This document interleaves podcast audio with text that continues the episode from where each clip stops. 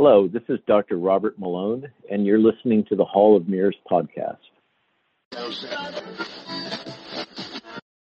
Gentlemen. Uh, Doctor Malone, thanks for joining us. Um, I'm not sure if you've looked at any of our previous podcasts. Um, we started this talk, this freedom of choice topic uh, back in July, and it just caught on fire on specifically Facebook, where uh, we have like over seventeen thousand nurses, healthcare workers, first responders, et cetera, et cetera, that came to us because we were one of few podcasts that actually didn't mind talking about it. And uh, we haven't been deplatformed, so it's been great. And um, we're so thankful that you came on today, because everybody wants the the real, the, the facts. We're trying to find truth. And uh, you're the man, as far as I'm concerned. Well, that's kind. Um, don't expect to stay on Facebook much longer. They are uh, cleaning house all the time. They're, I just got a notice of another uh, group that um, got deplatformed that was a uh, um, vaccine-injured group.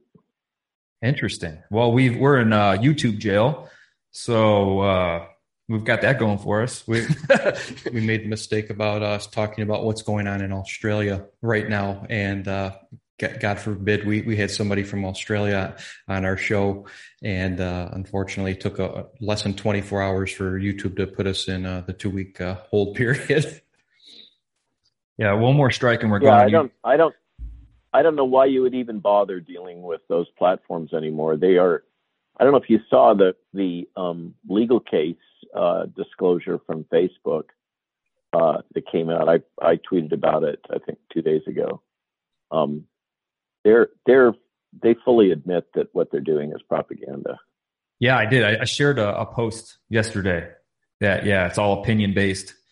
Uh, and that's unfortunate. But but, uh, you know, I thought YouTube would be the place for us. And it's it definitely wasn't, because we were we've been censored from the beginning. And you, you just don't know until you look at numbers. But when you have when you're looking at the analytics of it, uh, everybody's on Facebook watching us. And, and our demographic is an older, you know, uh, largely female, um, healthcare, healthcare workers in their forties, fifties, and that's where they're at, is Facebook. So, uh, I mean, Rumble, we have an account, but it's, it's, um, it's more difficult for people to use, it seems like, and it's difficult for us to use.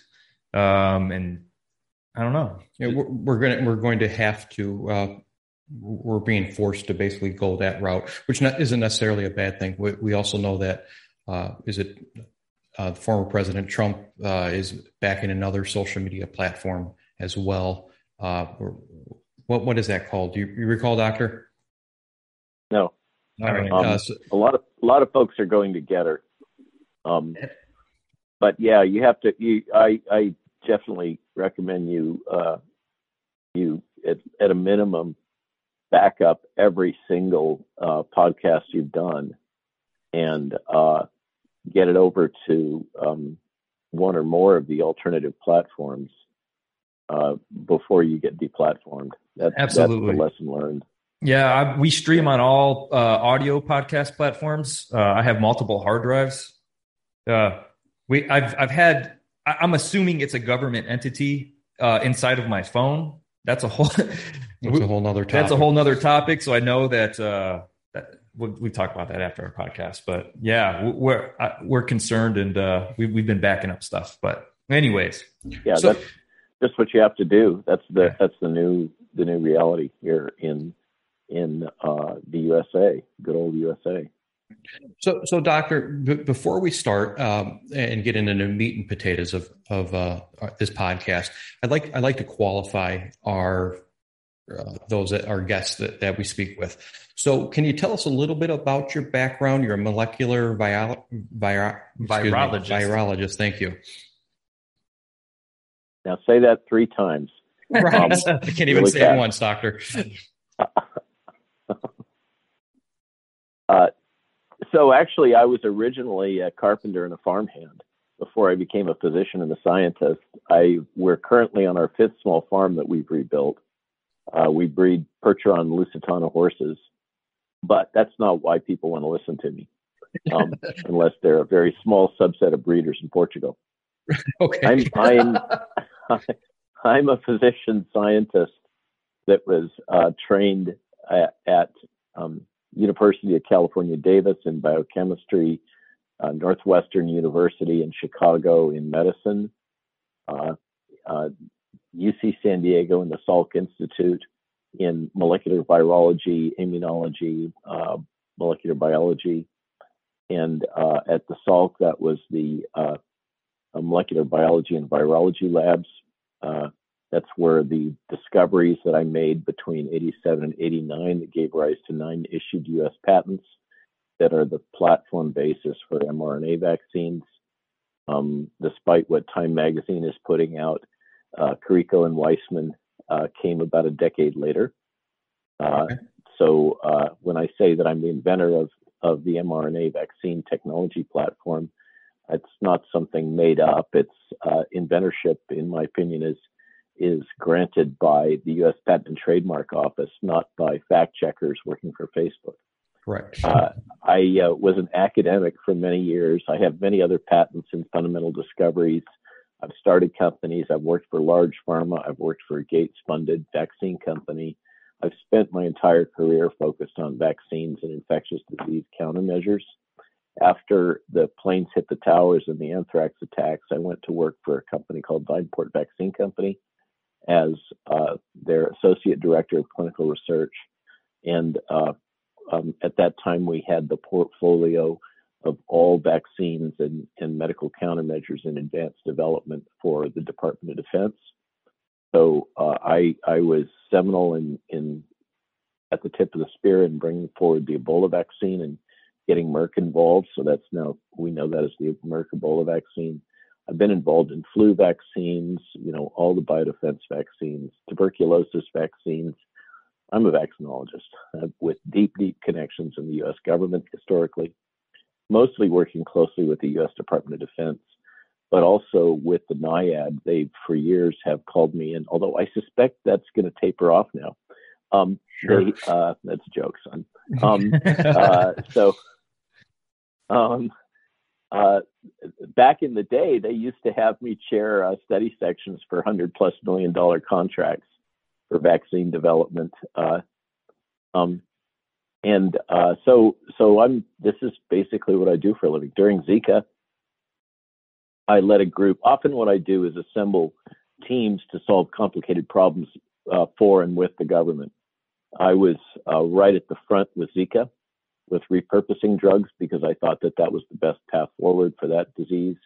Many of the drugs that are being used right now in uh, in SARS-CoV two early treatment, I had filed patents on for Zika, but then Zika petered out, and investors had absolutely no interest in any of that.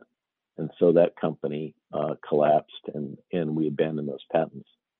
I was called by a C I A officer on January fourth of twenty twenty, who was in Wuhan, who told me I need to get my team spun up for this particular virus. At the time, we were working on um, sophisticated computational and robotic, biorobotic strategies for identifying drugs to uh, um, treat and, and counteract uh Uh, various neurotoxins and and pesticide agents, uh, um, and uh, so I got that team to pivot voluntarily and start working on repurposing drugs for this virus. Um, we're the ones that came up with uh, Famotidine, so that's Pepcid, and also the combination of Pepcid plus Celebrex. Uh, I I and then my story kind of winds uh, close communication with senior colleagues at the F D A about ivermectin and various other things. Um, I, I was the editor of the Pierre Corey article, on summary article on ivermectin that got whacked by Frontiers in Pharmacology. Um, I actually had helped build that special edition that it eventually got, we canceled it because of the interference from the senior editor.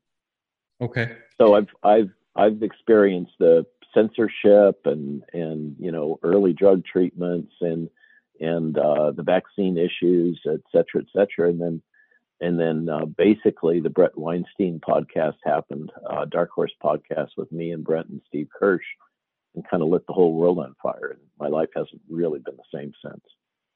Sure. So, So I want to, I want to, can you hold your thought yeah. for one second? I want to ask you about Pepcid. I was reading some of your, your uh, papers and, and some of the articles about, I happened to, was on an H one, H two uh, blocker, um, A M, P M for a um, autoimmune issue I'm dealing with uh, called vasculitis, where it would manifest on the skin.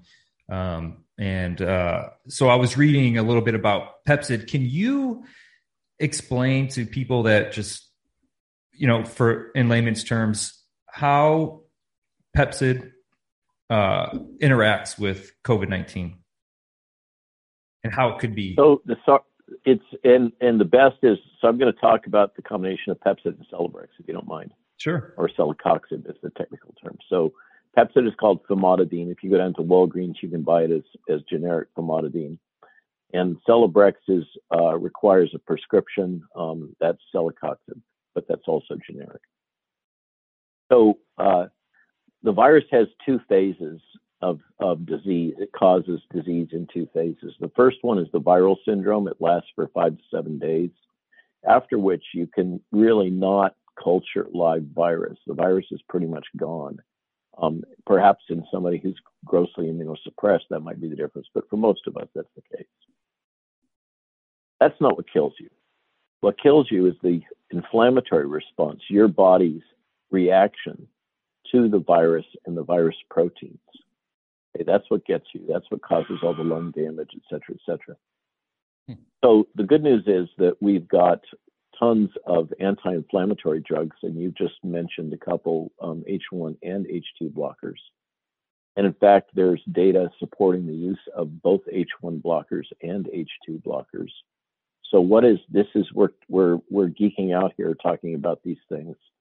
What we're talking about is that the molecule histamine. Many of you may know about histamine. Histamine has four different receptors. It can interact with your cells using four different pathways that are related. And these are called the four histamine receptors, H one, H two, H three, and H four. And they're distributed in different ways in different places in your body. Uh, and uh, H one is uh, often more cutaneous, so skin, and also vascular. H two is notorious for, so this is what you take uh, to stop your stomach acid secretion. It's actually the less preferred. Um, it's less effective to stop some stomach acid secretion than some of the other blockers. Um, but it is exquisitely sensitive for this histamine H two receptor.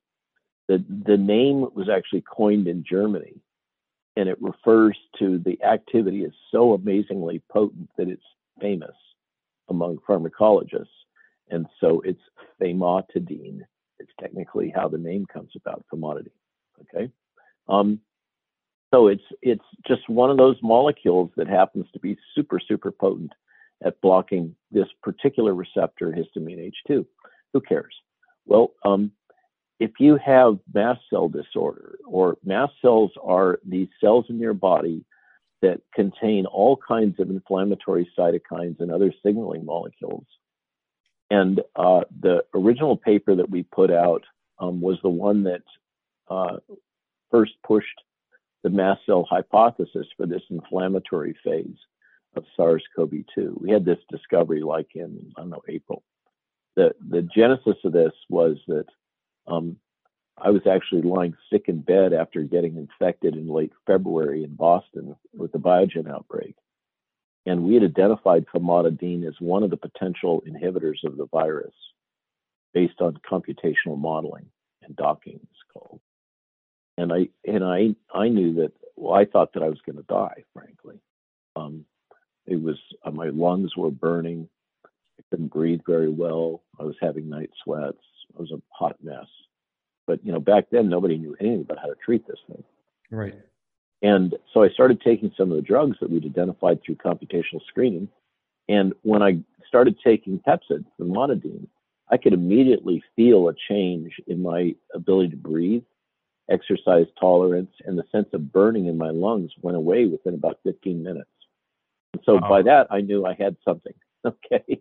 Um, And that's been reproduced by uh, a lot of people. Um, there was a, I, I wrote the twenty million dollars contract for BARDA to do inpatient studies of that, and Northwell Health really buggered it up. Um, and so that ended up an inconclusive study. But subsequent studies, both retrospective and prospective, have demonstrated that famotidine alone can have a significant impact on clinical disease, particularly in the outpatient, but you have to take enough of it. And what you're doing is uh, not treating stomach acid, you're treating systemically, you're blocking the histamine H two receptors on mast cells, which are involved in firing off mast cells, and then mast cells release stuff that triggers the whole inflammatory cytokine cascade downstream. It turns out the virus actually has two different pathways to flip on um, another key inflammatory protein called C O X two. C O X two is inhibited by the, the uh, specific inhibitor Celecoxib, um, and it's also inhibited, both C O X one and C O X two, by a, a horse drug. Um, uh, so get ready for this. Okay.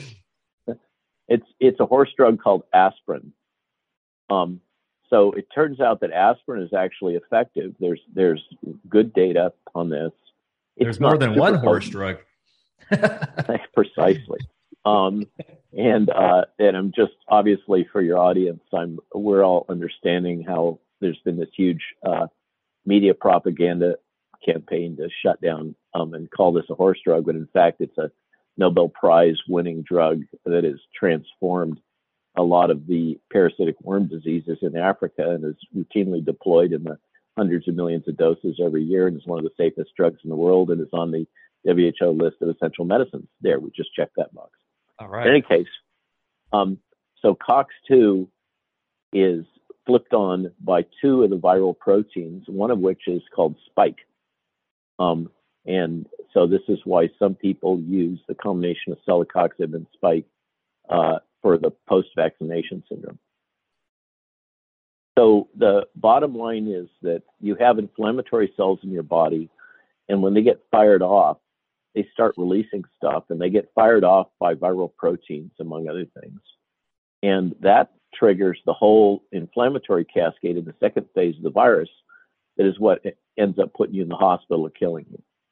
So for your readership, you may, or, or viewership, um, what I, I often get the feedback, um, people will take the early treatments that have been protocols that have been developed by, you know, Pierre Corey and F L C C C and Richard Urso and uh, many, many others, um, George Farid, uh, And and they they sometimes they start taking them, they they get on it re- real early. If they're, you know, buddies of mine, they've heard the message, early treatment saves lives, and they'll start treating with these agents, you know, that may include uh, ivermectin and um, hydroxychloroquine, and they'll feel good after a few days. And they'll say, oh, I don't have to take the medicine anymore.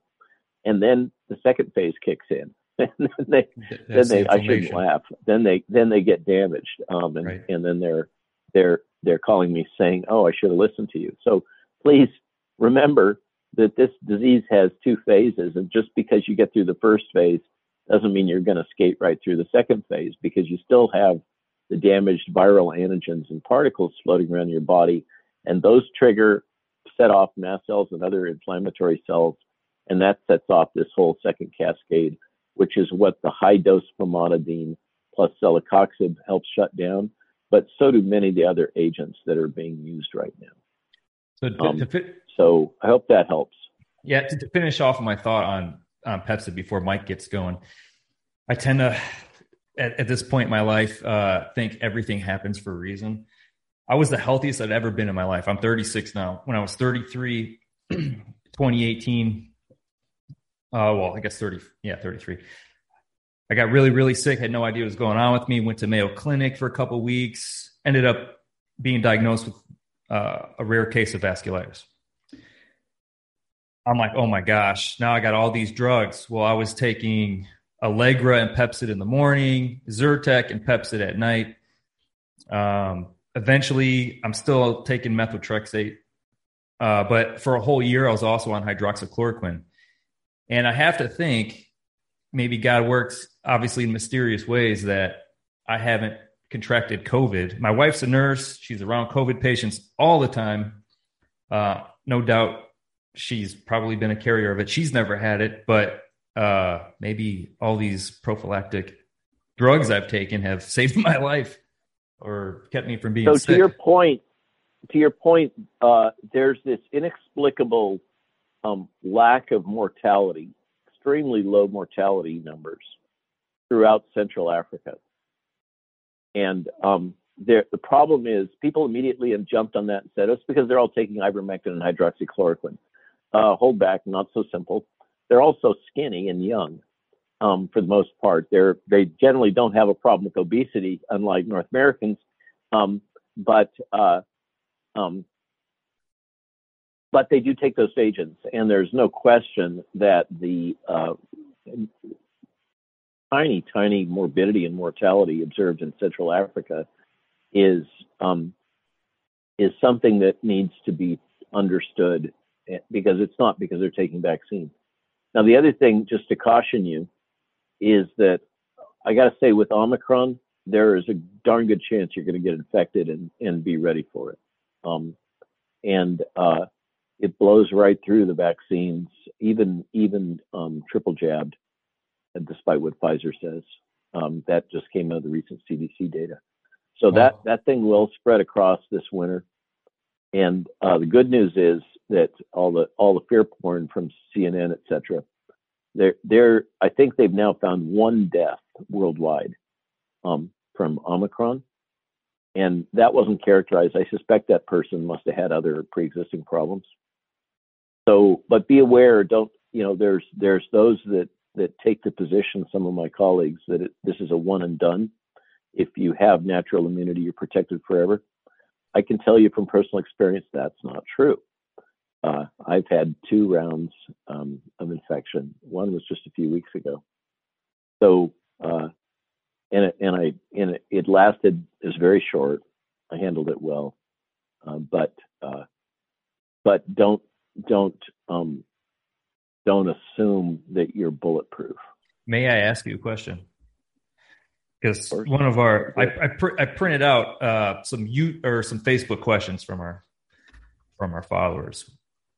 One of them assumed that you were vaccinated. That's true. And you still had it twice. Correct. I had. I was infected in late February with the of twenty twenty with the Biogen outbreak. Then I took the jab. Um, what was it, Jill? April, May of, of twenty-one. Um, and that was Moderna. I had a major adverse event. Uh, my systolic blood pressure went to two thirty. Fortunately, wow. I was able to be controlled. Um, that's a known adverse event of, of the vaccines. Also had restless leg syndrome, some brain fog, and a number of other things, narcolepsy, uh, that are known side effects of the jab. And then uh, now the, the, the complication there is there are data that the vaccination, number one, is much higher risk if you've previously been infected. So the key lesson there is uh, if your kids, you know, with your kids, um, kids didn't take the jab at all, as far as I'm concerned. But remember that about half of the children have already been infected, which means their risks of adverse events are higher. Uh, and that same holds true for you um, if you've if you've been uh, jabbed and then I'm just sorry previously infected and then get jabbed. And that probably has to do with formation of immune complexes. Uh, and then, then I did get uh, another infection a few weeks ago that's currently being sequenced to see if I was in early Omicron or what.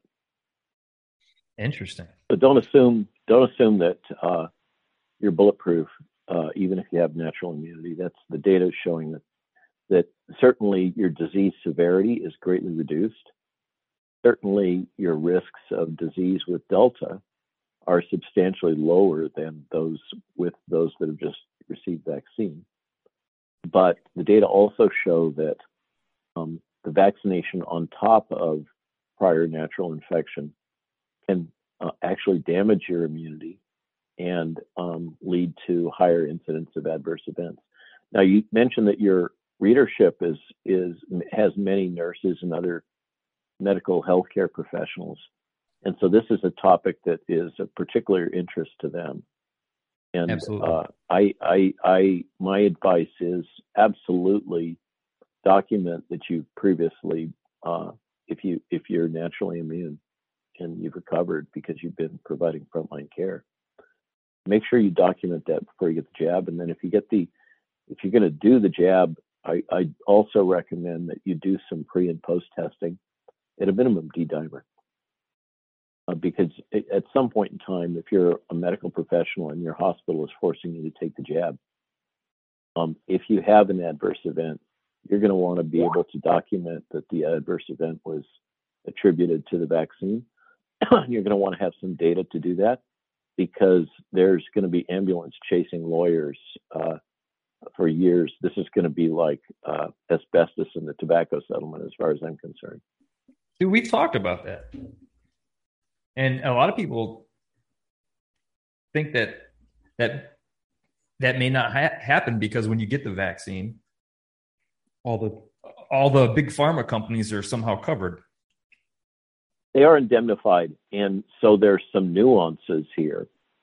Uh, one of them is that if Pfizer, uh, for example, um, has not disclosed information about risks that they are aware of, then they have criminal malfeasance, and then they can, then you can drill through the uh, multiple layers of indemnification that our government has kindly provided to them here in the United States. So there's some nuances here. And then if it's your, if it's a private company, remember, uh, so if you're working for a hospital chain and they're mandating that you take the jab, they're not, they, they're doing that of their own volition. That is not a federal mandate that they do that. There is federal coercion that they do that, but it's not a federal mandate. So you can't pin it on the feds. You're going to end up pinning it on the C E O and the other characters in the hospital system, and that's that's uh, you know that's that's the territory we're we're moving into now. Um, uh, so it's multi-pronged, but there are a lot of clever lawyers on both sides trying to figure out how to work this thing. But you're absolutely right. Core part of the problem that somehow we got to fix going forward is this perverse incentive uh, for pharmaceutical companies to disregard the safety signals uh, because it's all profit for them and no risk because of how our government has set up the situation. Yeah. So, so I, I'd like to ask you, since you were the godfather of the mRNA vaccines, uh, the, the testing, what was it originally developed for? What, what, why were you uh, developing it at that point in nineteen eighty-nine? I'm not sure the godfather. I'm not sure that Godfather is the uh, uh, the image that I want here. Um, Sorry, I gave uh, you that. I had to come up with something unique. I thought it was excellent. Uh, yeah, I, I get it. Other people have used it, but you know that there is a series of movies and a couple books about that. Um, so, uh, in any case, all kidding aside, the the genesis of this was that I was asking questions about the packaging of R N A into retroviruses, because retroviruses were the leading uh, technology approach for genetic uh, therapy for children, largely inborn errors of metabolism, like muscular dystrophy or cystic fibrosis. And I was a young buck in my uh, late, you know, late twenties, mid to late twenties, and I thought that, you know, as a medical student uh, looking forward to becoming an M D, I thought that uh, gene therapy was a field that would grow, explode, and it fit my experience and knowledge profile. And so I was a true believer that this was going to be the way of the future. And uh, there were going to be gene therapy clinics in every hospital. So I'd be able to get a job. Yeah, that's kind of an important thing.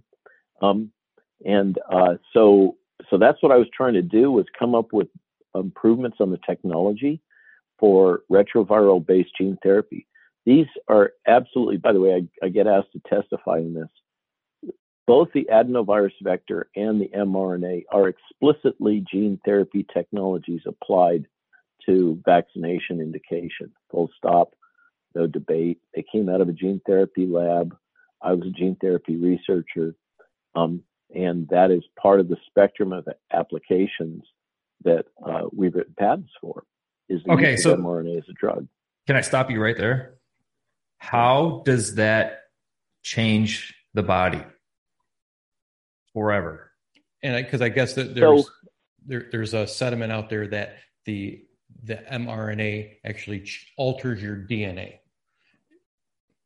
So um, there there is remember I there's a world I live in a world in which almost everything is possible at some level. Uh, in terms of laboratory bench experimentation. And you can demonstrate at a very, very low frequency using cell culture, if you have cells that are producing reverse transcriptase, which is an enzyme that R N A, that retroviruses use. You have cells that are producing reverse transcriptase. What does that fancy enzyme name mean? Reverse transcriptase means that it's able to reverse the normal flow of genetic information. So it's able to take R N A and make D N A. Normally, it goes D N A to R N A to protein. So it's able to work that backwards and make D N A out of R N A. That's what reverse transcriptase does. And then at some frequency, if there's reverse transcriptase present, then the D N A that's generated potentially can integrate uh, or recombine with the genes, the, the D N A in the um, nucleus of cultured cells. Now, does that, you know, that's, and that's a hard thing to detect. Now, does that mean it's going to be clinically significant and we're all going to become walking, talking G M Os? Uh, no. Okay. There's, there's a lot of these theories that are out there that are really kind of clinically, clinical red herrings. It's important to remember that just because something can be demonstrated in the laboratory, and this cuts both ways, just because something can be demonstrated in the laboratory doesn't mean that it's going to be clinically significant. That's why the next step is we do cell culture studies, and then we do animal studies. And then if everything looks safe and effective in animal studies, only then do we carefully start doing human studies in phase one, and we look for these effects. So in yeah. terms of the R N A permanently uh, damages or inserts itself into your D N A, um, that is a red herring as far as I'm concerned. Something at extremely low level can be demonstrated in the laboratory under certain conditions, uh, but has there ever been a demonstration of anything like this being clinically significant? No. And here's here's something, a way to think about it that's kind of plain speaking, that everybody can get. Influenza is an R N A virus. Um, B strain coronaviruses we've all been infected with, okay? So very, really pretty closely related, okay? Um, circulating uh, cold coronaviruses. And um, so we got influenza and um, circulating coronaviruses and rhinoviruses and a bunch of other R N A viruses that infect us.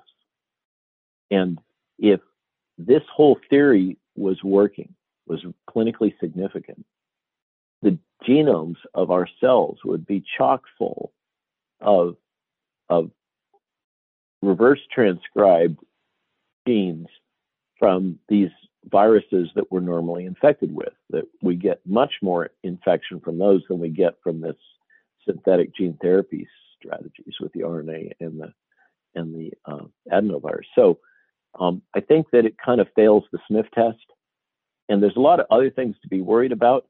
Uh, so for me, um, this one is way, way, way, way down on the list okay. of, you, of you, stuff to worry about.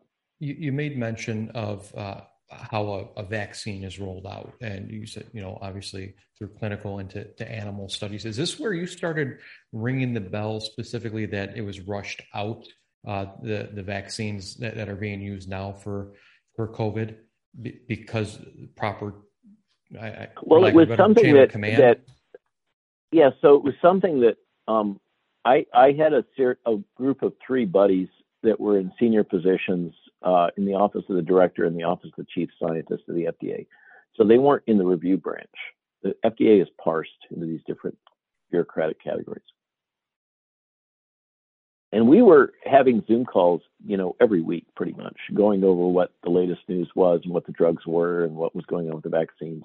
I also have a buddy that I mentored years ago in the Department of Defense, who's now a bird colonel, uh, that was actually the guy on point to manage O W S for Moderna. So I had a lot of kind of intel about what was going on. And I was sharing information with the F D A through these people. And um, in particular, I raised concerns about the spike protein as an antigen, and that the spike protein was biologically active and was a toxin. And so they asked me to send them papers documenting my concerns, and I did that. And they forwarded them into the review branch, because that's how the world works at the F D A. You don't just like call up Peter Marks and say, hey, can I send you some stuff over? uh, right. Well, actually, Steve Kirsch manages to do that. I guess They'll they'll pick up the phone and talk to you if you've got a couple hundred million in your wallet, but guys like me, not so much. Um, and uh, so uh, so they sent that in, and what came back was, oh well, we're really not very concerned about this, um, and there's no reason here to stop the train uh, and and take a moment and think about this. So everything just proceeded on. Uh, now that you know, there's a whole cascade of events. I often get asked this question, Robert, what radicalized you? Um, what was the thing that really caused you to start talking about these things? And it's a whole series of events. You know, I've been experiencing uh, the media dysfunctionalism, and my wife and I wrote a book. She was the primary author. It was a couple hundred pages. We put out literally in the first week in February, entitled uh, "Protecting, Prepare and Protect Yourself from the Novel Coronavirus." That was before the thing even had a name. Um, and, you know, we put just a lot of practical uh, knowledge into, from, you know, we've, we've both been involved in many, many prior outbreaks. So we just put practical knowledge into there. And uh, among the other things, the things that were in there, we advocated that people use masks to protect themselves. So for self-protection. And there was some papers out there, not really hard science about that. I think that's what caused uh, the government to tell um, Amazon that the book had to be censored and deleted and dropped. Wow. Um, so that was in March or April, I think, of twenty twenty. So, and there's many other, you know, examples. I was the editor of the Pierre Corey review on ivermectin. Um, and we got that all the way through peer review. He actually paid the money to have it published. And then the, they posted the abstract, and it had over one hundred thousand hits. And it got somebody's attention. We I have no idea who it was. I suspect it's somebody from uh, one of the big pharma.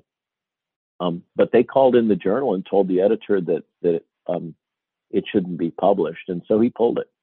Um, and then they pulled other papers that related to early treatment, and uh, including one of mine, uh, and uh, that had been through peer review, in my case, twice. And and so I've I've kind of experienced the sharp end of the stick of uh, our overlords here um, all the way through this thing. And for me, it's been a, a, a kind of a rough lesson.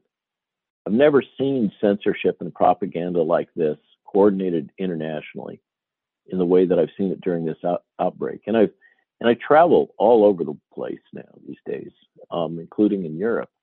And uh, what we're observing is not just in the United States. It's the same script, the same methods, same wording even, played over and over and over in different geographic locations, including this practice of hunting physicians um, is, for the is sin the, of trying to save patients um, with early treatments. If they're going under the auspice of saving lives, and I'm talking about the the, the government agencies, uh, both you know uh, locally and internationally, if they're going under that auspice, why would they not want that out? Is it purely greed? Is that the driving so, factor? So that's so. There's a couple of big why and how questions um, that bedevil all of us. I think anybody that has an open mind is is not hypnotized here. Um, Doctor, before you answer uh, that, I just I just want to put a disclaimer out. Doctor Malone is not an anti-vaxxer. We are not an anti-vaxxer. This is not about anti-vax. This is purely information and seeking the truth. That's it. Okay. We're not providing medical treatment advice, right? Um, uh, through this venue, even though I'm a licensed physician. Uh, so in any case, um, yeah, I I think that uh, without a doubt, um, the best volume out right now to explain this is Bobby Kennedy's book on Tony Fauci, which I helped edit. And I mentioned. Did you? I was going to ask you about Mister Fauci. I'm glad you mentioned that. Um, so so that's a good one. Peter Navarro's book is good because he had the front row seat. Uh, and and so he he speaks in his book called In Trump Time of his own experiences, particularly with hydroxychloroquine and Stephen Hatfield. Uh, so there there are many uh, shots on goal that have been taken about the why question, and then of course there's the whole um, Great Reset, World Economic Forum uh, ball of wax. Uh, it's it's hard to make sense out of the government's decisions here. And, uh, uh, you know, I'm, whenever one of these things kicks off, I do a threat assessment and I act based on that. So the threat assessment I did for our team in the D O D was, came to the conclusion that there wasn't time to develop a safe and effective vaccine for this pathogen. And we needed to focus on repurposing drugs to save the most lives. There's no question. It's well, well documented, for instance, in, by his own mouth in video. Uh, and there's a super uh, by Rick Bright in his own, he's, you know, in his own words with video testimony that he conspired with Janet Woodcock to make it so that hydroxychloroquine would not be widely available in outpatient environments, despite the fact that that was the specific request of the President of the United States at the time. For so COVID nineteen. No, for COVID nineteen. There's no there's no debating this. Um, uh, Bobby talks about it, but Zev Zelenko, so I don't know if you've heard of Zev Zelenko, the um, uh, fundamental uh, Jewish uh, New Yorker, that was one of the first to really be advocating for hydroxychloroquine in the United States, um, and came up with his own treatment protocol uh, that was in part based on what was being done in France. And was, you know, it's important to remember, I was the guy that first got the protocol out of China that they were using for treatments and gave it to the U S government because I had okay. contacts there. They were using chloroquine and hydroxychloroquine, I think, as far as I know, they still are. Uh, So there was a long history of these drugs, but for some reason, Rick Bright got in his brain that uh, he needed to work with Janet Woodcock to concoct some sort of a scheme that uh, would keep it from being used in the outpatient environment, despite the fact that that's what the president wanted, based on his communication with Zev Zelenko. And Zev has put together a great little video that kind of demonst- you know, goes through all this. Um, so... You know, it's hard. It's hard to explain this without, and also the suppression of ivermectin, without noting that these are extremely inexpensive drugs that are relatively effective, that are off patent, and big pharma can't really make a nickel on them because they're outside of their business model. Merck, I can tell you from first person because I sit on the active committee for N I H, which is the committee that's running their trials. Um, the representative from Merck and then subsequently Pfizer, actively tried to block the use, the, the clinical testing of ivermectin in Active six. And, um, you know, did the usual casting shade, uh, gaslighting, et cetera. Oh, it's so toxic and all that. It's fascinating to go back and look at the Merck disclosure about ivermectin, this drug that they invented, that they, one of their scientists got the Nobel Prize for, that they've been giving out hundreds of millions of doses in Africa for years and years. And then they come out with this press release saying that it's toxic and not safe. Um, it's, it, you know, it's hard not to attribute uh, commercial intent and conflict of interest to uh, the suppression of early treatment. And, you know, one, one explanation for that is that um, early treatment was intentionally suppressed because if there was effective early treatment, then um, the clause in the emergency use authorization legislation uh, would be activated, which would block the ability to advance a vaccine under emergency use authorization. Now, what would have been so wrong with not advancing a vaccine under emergency use authorization? Well, it would have meant that they had to do things right. They couldn't cut all the corners like they did. Um, uh, it doesn't mean that we'd never have a vaccine. It means that we would have a vaccine that would be proven safe and effective and would have gone through the normal testing process. And they really wanted to uh, bypass all that. But, One so question I wanted to ask had, you. I'm, I'm sorry, uh, since you just said that, one question I wanted to ask you is, over the last six months, uh, the government or whoever has changed the definition of vaccine, the language in, in Webster's, yep. for instance, in several different areas. Yep. Does the current vaccine fit the definition of a vaccine? So that's a, that that's another one that I personally find um, another red herring. Uh, you know, that's that's for the legal scholars to debate, and and it's and I deal with a lot of high-level lawyers these days. I can tell you that none of them find that argument particularly compelling. Uh, technically, uh, it these vaccines. So what I can say for sure about these vaccines right now is they are not, they do not meet the usual criteria for efficacy and safety, effectiveness and safety. Usually a vaccine, uh, a prophylactic vaccine for an infectious disease has to be at least fifty percent or more effective in stopping transmission. These vaccines don't meet that criteria. So then the government has done this serial modified limited hangout thing where uh, they've fallen back and then fallen back and then fallen back. And now they're dug in on, well, at least it keeps you from dying. Um, And that, that seems to be the latest hangout. Um, now, the, the good news is that Omicron, I think there's one dead person in the world that's been attributed to Omicron so far uh, worldwide. So um, protecting you from dying is, is not a particularly compelling endpoint, in my opinion. Yes, we've had the number of deaths in the elderly, and the press always talks those up.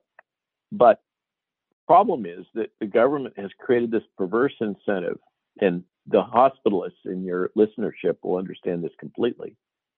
Uh, they've, they've created financial incentives for hospitals to diagnose somebody as positive for this virus. If you get, if you get a diagnosis of virus positive, you get a bonus. Right. It's like a, st- a stipend per, per, uh, per virus that yeah. comes in.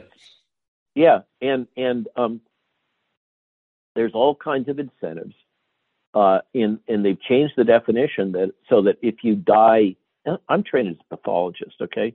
One of the things that we go through is that um, when you're doing an autopsy you're, or you're, you're certifying cause of death, you got to be really careful. Um, you know, uh, if it, you know, if if somebody had a heart attack. If they if they had major coronary artery disease, um, or you know, you could say if if uh, if Joseph comes in and he's taken a bullet to the head and he dies, well, you could say that that was the consequence of uh, cerebral hemorrhage, because I guarantee Joseph had cerebral hemorrhage. Right. And uh, if I was a pathologist and I said cerebral hemorrhage, if if I sent that report back to the surgeon, uh, he'd laugh me out of the place. He'd say, you know, you're crazy. It wasn't cerebral hemorrhage. It was a gunshot to the head.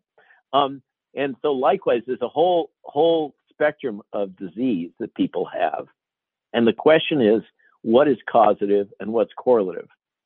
And uh, the government has created this other perverse incentive for hospitals to determine uh, cause of death as due to the virus, when the truth is that almost everybody that dies with this virus has multiple other comorbidities.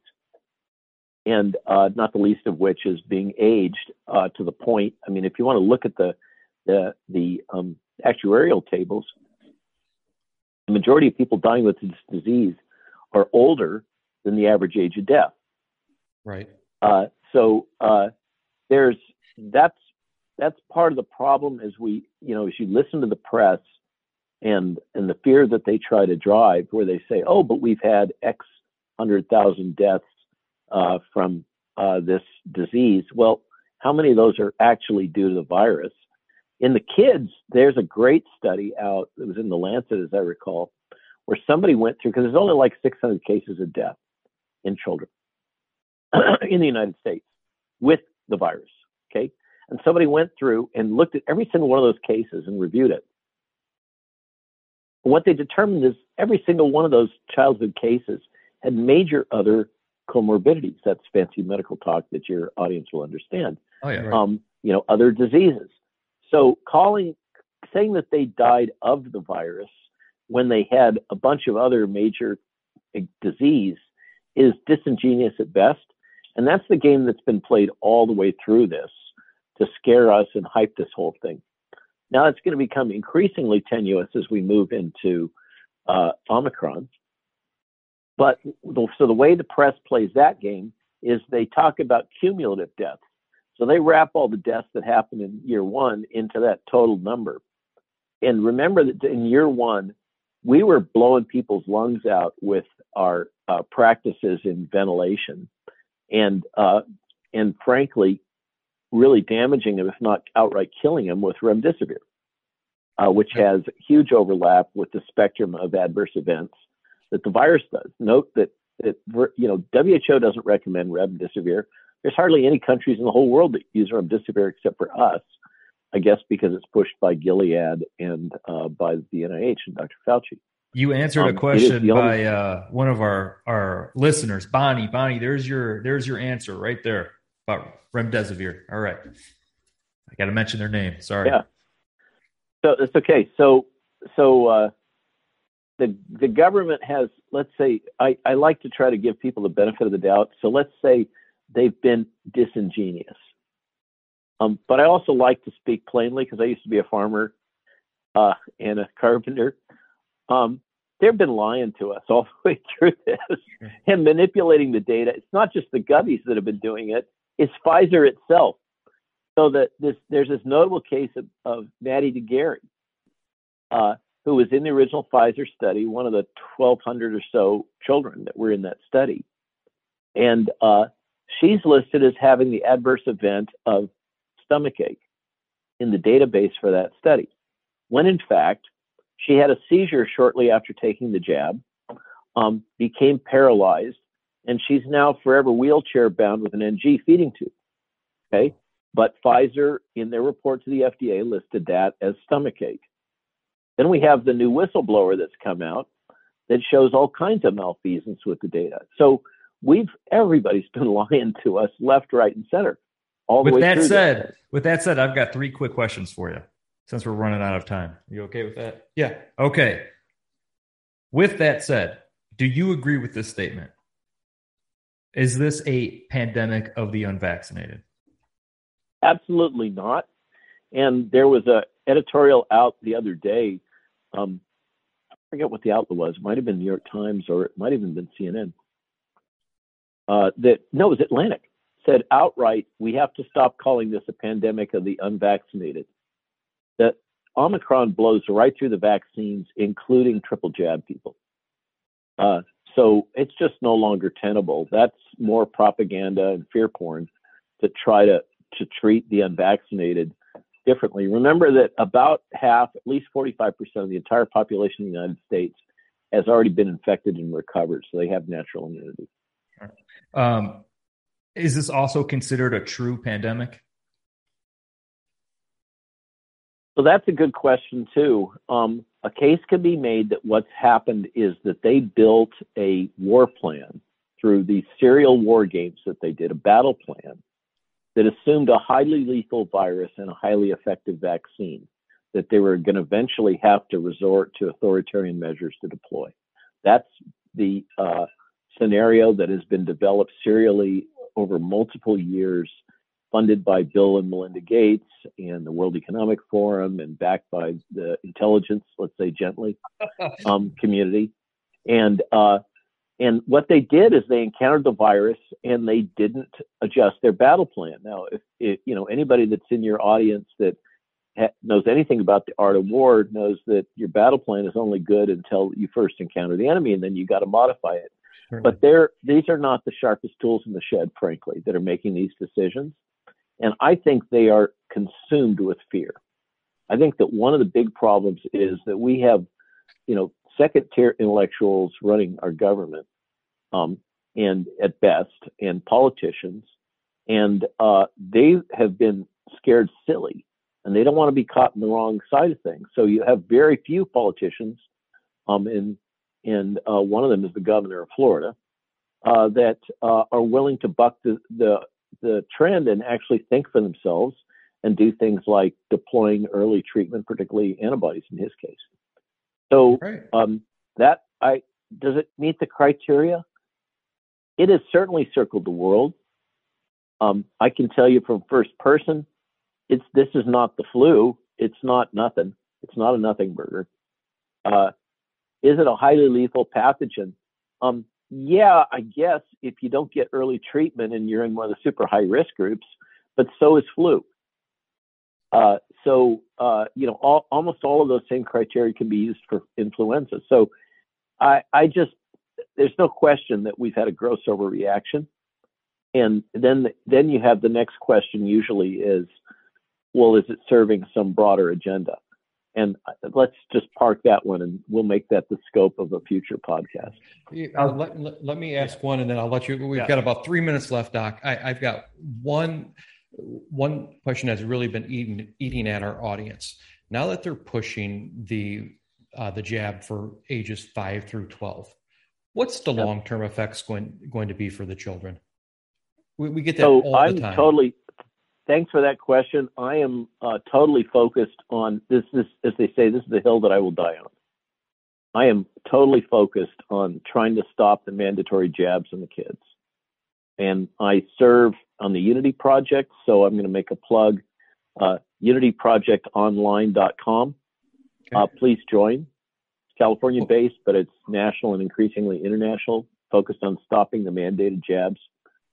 What were the consequences? So there's a great paper out from Hong Kong recently where they looked at all cases in adolescents and children of, of myocarditis coming into the hospital. So this is hospitalized myocarditis post-vaccination, rigorous analysis, huge data set, Hong Kong, they did it right, good public health. Inflammation of the heart tissue? Yeah, examined. Inflammation, that's the that's the gentlest word. Damage is a better way to put it. Um, and the incidence is one in twenty-seven hundred. If you take Maddie DeGarry as an example from the Pfizer study, you may have something in the range of one in a thousand to one in two thousand children experiencing significant neurologic damage. So uh, those are just two. There is a huge long list of adverse events. So there is potential. This the spike protein absolutely opens the blood-brain barrier. So this is the child that has taken the vaccine and they seem kind of goofy afterwards and maybe a little incoherent for a couple of days. Okay, that's that's blood-brain barrier problems. Okay, so that you know if it's causing opening the blood-brain barrier and things, toxins or other viruses or whatever get across in the brain, that's for life. Heart damage is for life. Heart cells don't regenerate; they scar. Um, well, who cares about scarring in the heart? Well, it actually conducts electricity differently when you have a scar, and that can be the basis for sudden cardiac death due to uh, alterations in in um, filling or or heartbeats, et cetera. Um, so there's two. Uh, you know, we have uh, other forms of of vascular uh, issues. We talked about vasculitis. Um, the big one is the coagulation. So there's no question that the spike protein and these mRNA vaccines and, and also the adenovirus vaccines. And there's a reason why in the Scandinavian countries they're not using these vaccines in kids. Uh, so um, The, the blood clotting and microblood clotting is another one. Uh, and um, then there's the whole reproductive toxicology, which never got done because the F D A gave Pfizer and the others a pass on it. So uh, what we do know is that it's absolutely altering menstruation, altering menstruation in women. Um, there's growing evidence that we're seeing uh, uh, increased spontaneous abortion rate in the first and second trimester. We've actually had many of our this. many of our guests have reported that for themselves to us. Um, yeah, so the menometrorrhagia or dysmenorrhea, uh, spontaneous increased spontaneous abortion. Um, some evidence of birth defects having to do with vasculitis or or other kind of syndromes. There, uh, I hear from midwives that they're observing uh, lacunae or other damage in uh, placentas that's unusual in their experience. And the thing in particular, um, it's important to remember that your your girls are born with all the eggs that they're ever going to have in their ovaries, and that these lipids go to the ovaries, the lipid part. It doesn't mean the spike is going in there. That's something people kind of, that's another red herring people get wrong. And does this have any long-term impact on reproductive health? Don't know, because they didn't do the studies.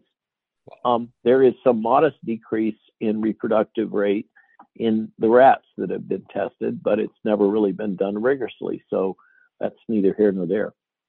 So, you know, you, you're creating all of these risks. And Um, as I, I put out a recorded statement on Sunday that is really uh, lighting people a lot of up, a lot of people up. It's quite blunt. It's made to designed. It's only a three minute clip, and it's designed to help people that that aren't that are that are subject to all this propaganda and media push to really think twice before they vaccinate their children. Um, the thing is that the probability that your child will be significantly damaged uh, from the vaccine, if you consider one in three thousand, let's say, between one in two thousand and one in three thousand to be low and to be a tolerable risk, as far as I'm concerned, that's your choice as a parent. I disagree with that. I think that's pretty darn high.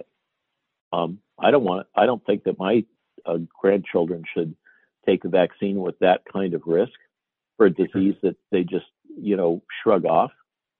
Um, it doesn't put them in the hospital. But you know, I, I don't want to force parents to do things one way or the other way. I want to stop the government from inserting itself into the family and forcing parents to make a decision. But um, for those parents that do decide to go and have, can have their child take the jab, if if the roulette ball drops into the wrong slot and you end up with a damaged child, you're going to have to live with that for the rest of your life. Right. And it can't be reversed. These kinds of damages can't be reversed. And so is that, you know, do you really want to play roulette with your child? My opinion, got to be crazy.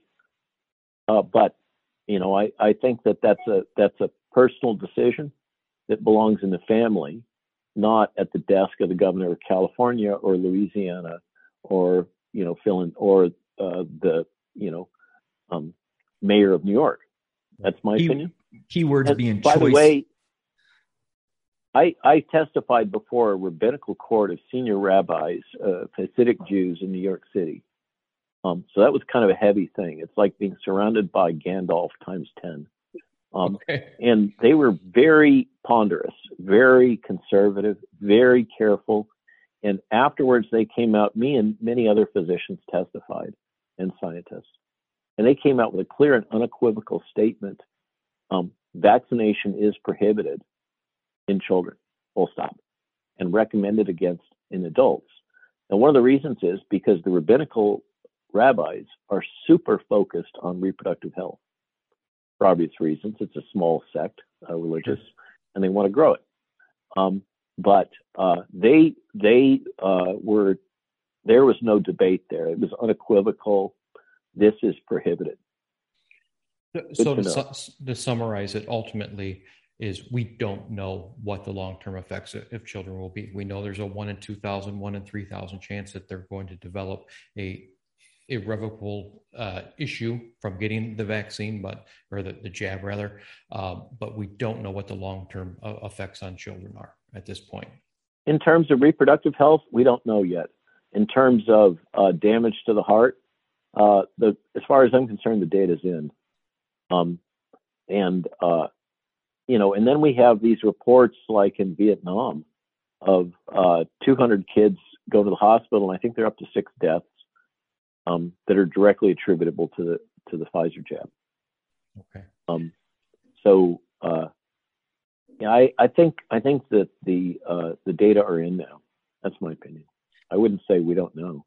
There are things we don't know still, but as far as I'm concerned, we do know that even Delta isn't causing significant morbidity and mortality in children.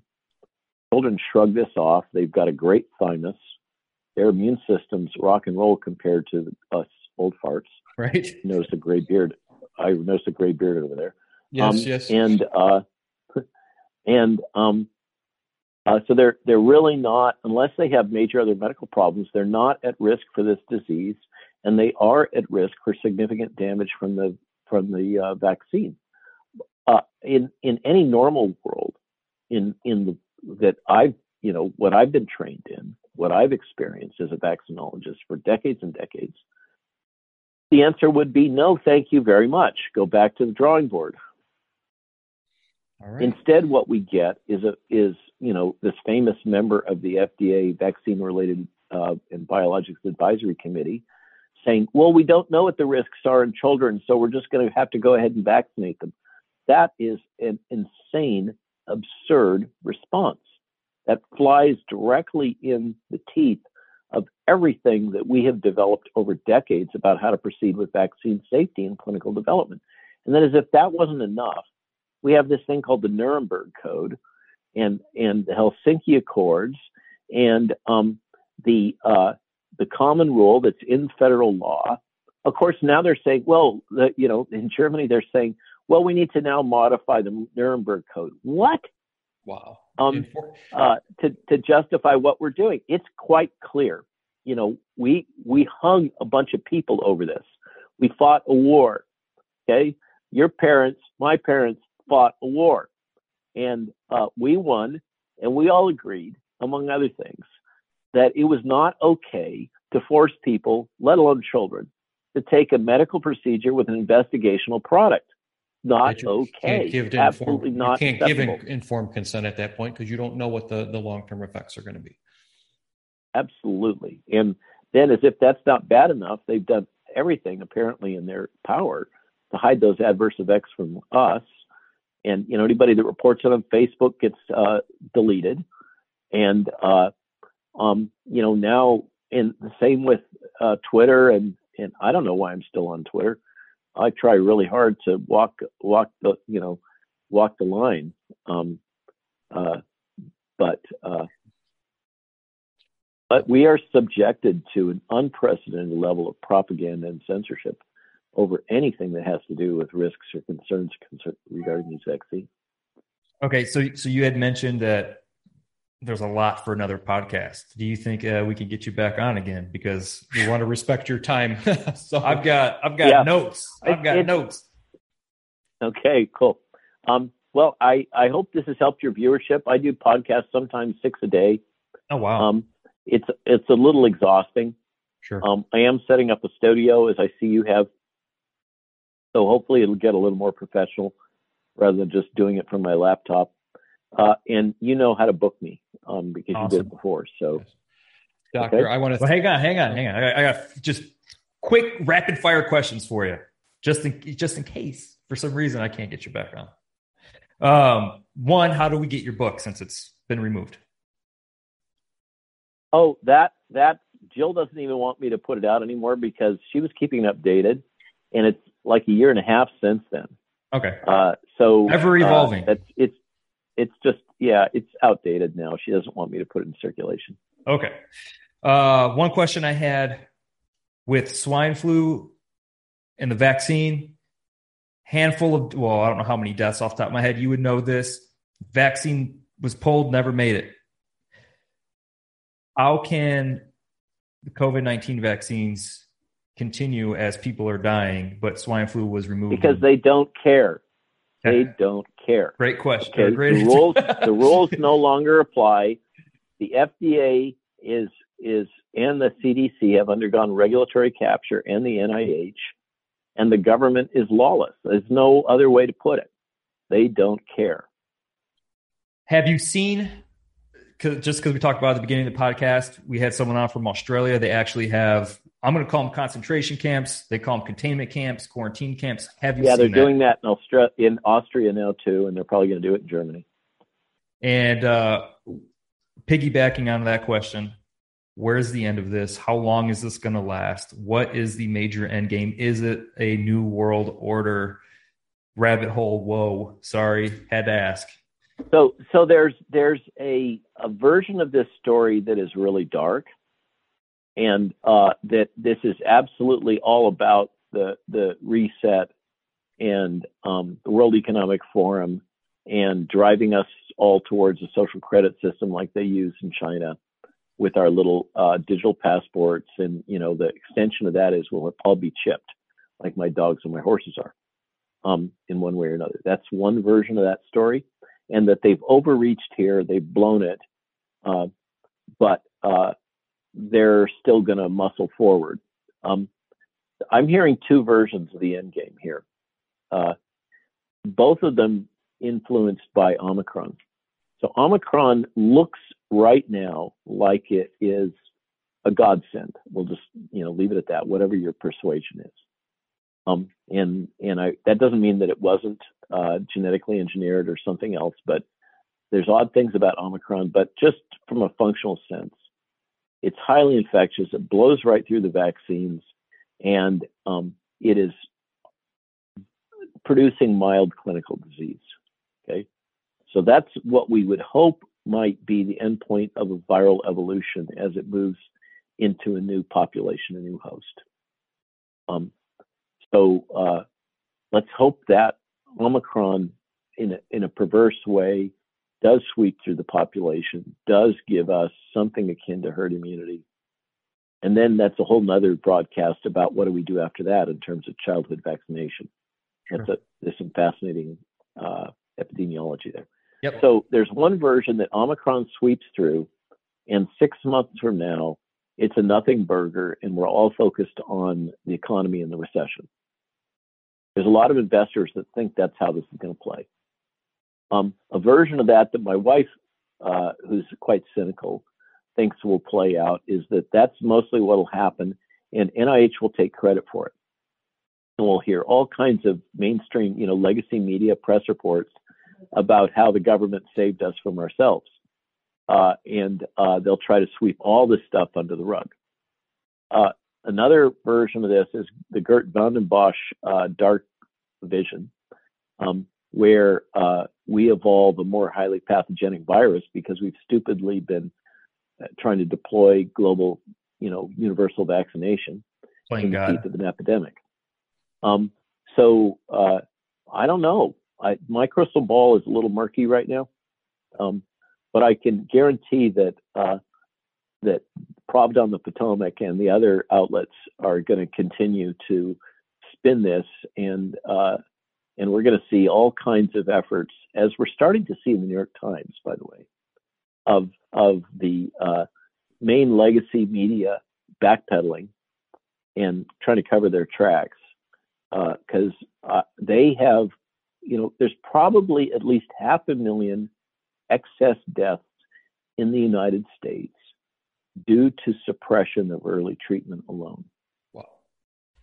Yeah. So, so media, media literally does have blood on their hands. Oh, yeah. And uh, they're going to do everything they can to escape and wiggle out of uh, culpability, but it's up to us to hold them, hold their feet to the fire, as far as I'm concerned. Our uh, our Australian guests really hammered home the point of not even talking about suppressing, but just the psychological effect and the suicide and numbers and uh, No one ever talks about that part and how many people died from that. Oh, if you want to go down there, that's a that's a whole nother podcast that I've yes, done a couple of times. Uh, the the damage to children is enormous. Drug abuse, uh, depression, uh, suicide, things that have never been seen in, in children. Developmental delays, twenty-point I Q drop, uh, delays in speech and cognition. Uh, that the this. This is going to, there's damage that's been done here that will last, um, uh, you know, until three of us are all in the grave. Well, Doctor, I want to thank you for taking some time out of your schedule to come on uh, our cast today. It's It's been insightful. I'm sure our viewers are going to absolutely eat this up. And we hope that uh, you've enjoyed your time with us and we weren't uh, overly cumbersome to you. This was awesome. Okay. I hope we get to do Good. it again. Give them, right. give them hell. I'm going right. to try. Thanks, Doctor. Okay. Sure. Bye-bye.